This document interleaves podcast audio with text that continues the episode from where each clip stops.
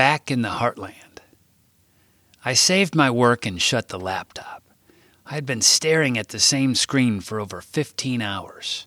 The various stimulants were doing their job admirably. I was wired out of my gourd, but felt goofy and alive. The expanse of parking lot asphalt in front of me was baking under the late morning sun. Thankfully, Mother Earth was able to carry on another day. We'd parked at a truck stop when Chewy got too tired to continue.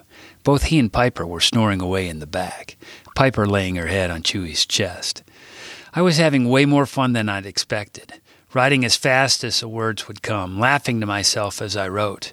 It was great, but man, oh man, it's a lot harder than I thought it would be. I wasn't even close to finished. The minute I started thinking about how great I was feeling, I made a terrible mistake. The armies of sugar and caffeine in my stomach became nervous and started fighting each other, enough to warrant opening my door. The mistake I made was looking at the navigation system. We were 30 minutes south of the map destination of Saugatuck, Michigan. We were also 30 minutes away from Sarah Campbell or whatever her name was now. Who knows how many minutes away we were from the end of the world? I threw up a mixture of caffeine, junk food, and any confidence or direction I might have had. God damn, Chewy laughed from the back seat.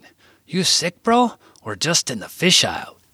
My family had labeled my vomiting quirk as being in the fish aisle because I can't go anywhere near the seafood section of a grocery store without hurling. I'm okay, probably too much caffeine.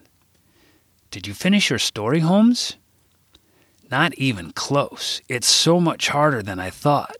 Do you want to read it for me? Motherfucker, school is out.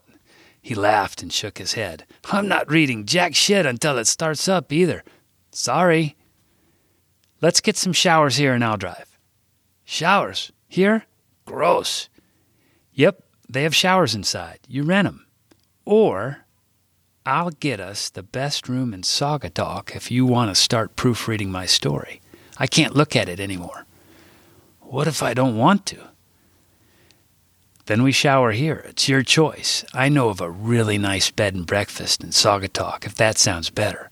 All you have to do is read it while I drive and mark the parts that don't make sense. They have showers here? he asked, his face contorted, weighing his options. I nodded yes, thinking I'd just bagged a proofreader. Chewy smiled and opened his door. Let's go get cleaned up, motherfucker. You stink.